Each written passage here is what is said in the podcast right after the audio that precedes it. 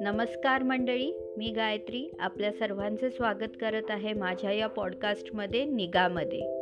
आजची कथा आहे सौ सुषमा दडके यांनी लिहिलेली आणि कथेचं शीर्षक आहे अ गिफ्ट बाय.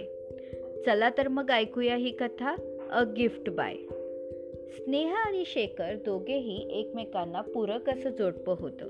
त्यांच्या संसाराला पाहता पाहता या वर्षी अठरा वर्ष पूर्ण झाली होती. शेखरचे दोन मोठे भाऊ उच्च पदस्थ अधिकारी होते. त्या मानानं शेखरची आर्थिक परिस्थिती ही खाऊन पिऊन सुखी अशी आणि एवढीच होती. ही घरातील लहान जोडी आई वडिलांबरोबर त्यांच्या घरात राहत होती. शेखरची आई शेखरच्या प्रगतीबद्दल कायम नाराज असायची. याचा सगळा राग ती तिच्या बोलण्यातून तर कधी टोमणे मारून दाखवत असे. तर शेखरचे बाबा जे स्वतः निवृत्त सरकारी अधिकारी होते ते शेखरकडे दुर्लक्ष करून मोठ्या दोन्ही मुलांच्या यशाचा मनमुरादपणे आनंद घेत. शेखरला हे सगळे जाणवत होते पण परिस्थितीमुळे तो जरा शांत झाला होता. स्नेहा तिचा स्वभाव धोरणी आणि लढवया होता.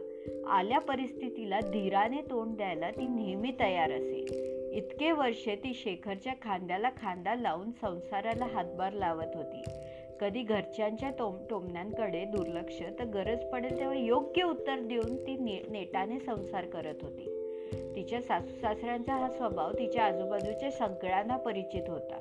तिच्या कित्येक मैत्रिणी तिला वेगळं राहण्याचा सल्ला देत पण मुलांना आजी आजोबांचा सहवास जास्त महत्त्वाचा असतो म्हणून तू म्हणून ती सगळ्या गोष्टींकडे दुर्लक्ष करत होती.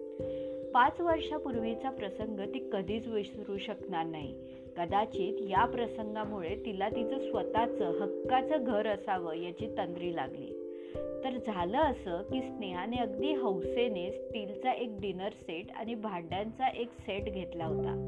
कदाचित तिच्या तेरा वर्षांच्या संसारातील ही पहिलीच खरेदी असावी. तिने तो नवीन भांड्याचा सेट वापरावा म्हणून जुनी भांडी काढून ठेवली. झालं. सासूबाईंचा पारा चढला. त्यांनी स्नेहलला सरळ सुनावले. तुझं जेव्हा घर होईल तेव्हा वापर ही भांडी कुंडी. माझ्या घरात माझीच भांडी वापरली गेली पाहिजे. माझ्या संसाराच्या आठवणी आहेत या. त्या दिवशी तिचा तिच्या संयमाचा बांध फुटला.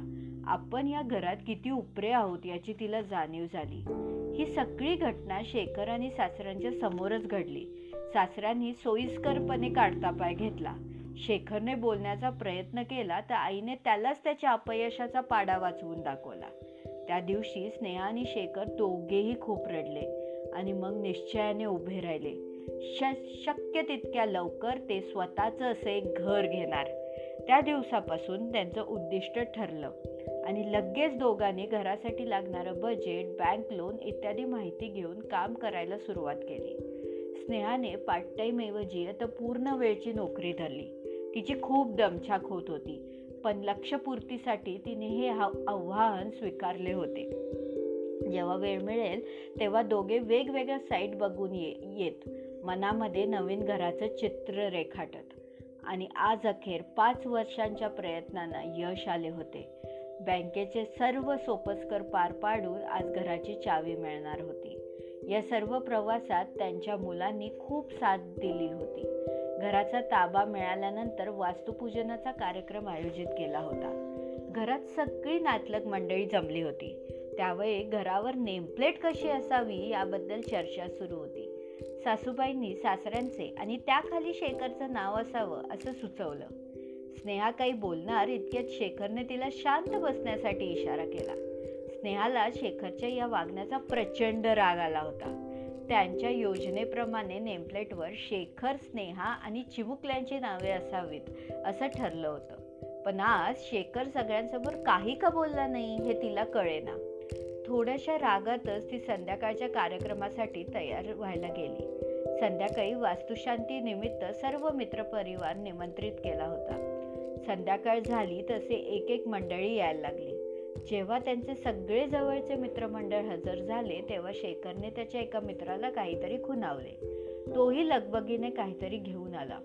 एक मोठं गिफ्ट पॅकेट होतं. स्नेहा हे सारं पाहत होती पण मनाने जरा खट्टू होती. तेवढ्याच शेखरने तिला आवाज दिला आणि तिला त्याच्या शेजारी उभं राहायला सांगितलं. नंतर आईला आवाज दिला आणि म्हणाला आई हे गिफ्ट उघड. आईने गिफ्ट उघडताच स्नेहाचे डोळे आनंदाने चमकून गेले. तर आईला तर हे काही अपेक्षितच नव्हते. त्या गिफ्ट पेपर खाली एक नेमप्लेट होती ज्यावर लिहिलं होतं a gift by Sneha to Shekhar Swara and Sahil. तर मग कशी वाटली ही कथा? मला नक्कीच कळवा. भेटूया पुढच्या पॉडकास्टमध्ये तोपर्यंत नमस्कार.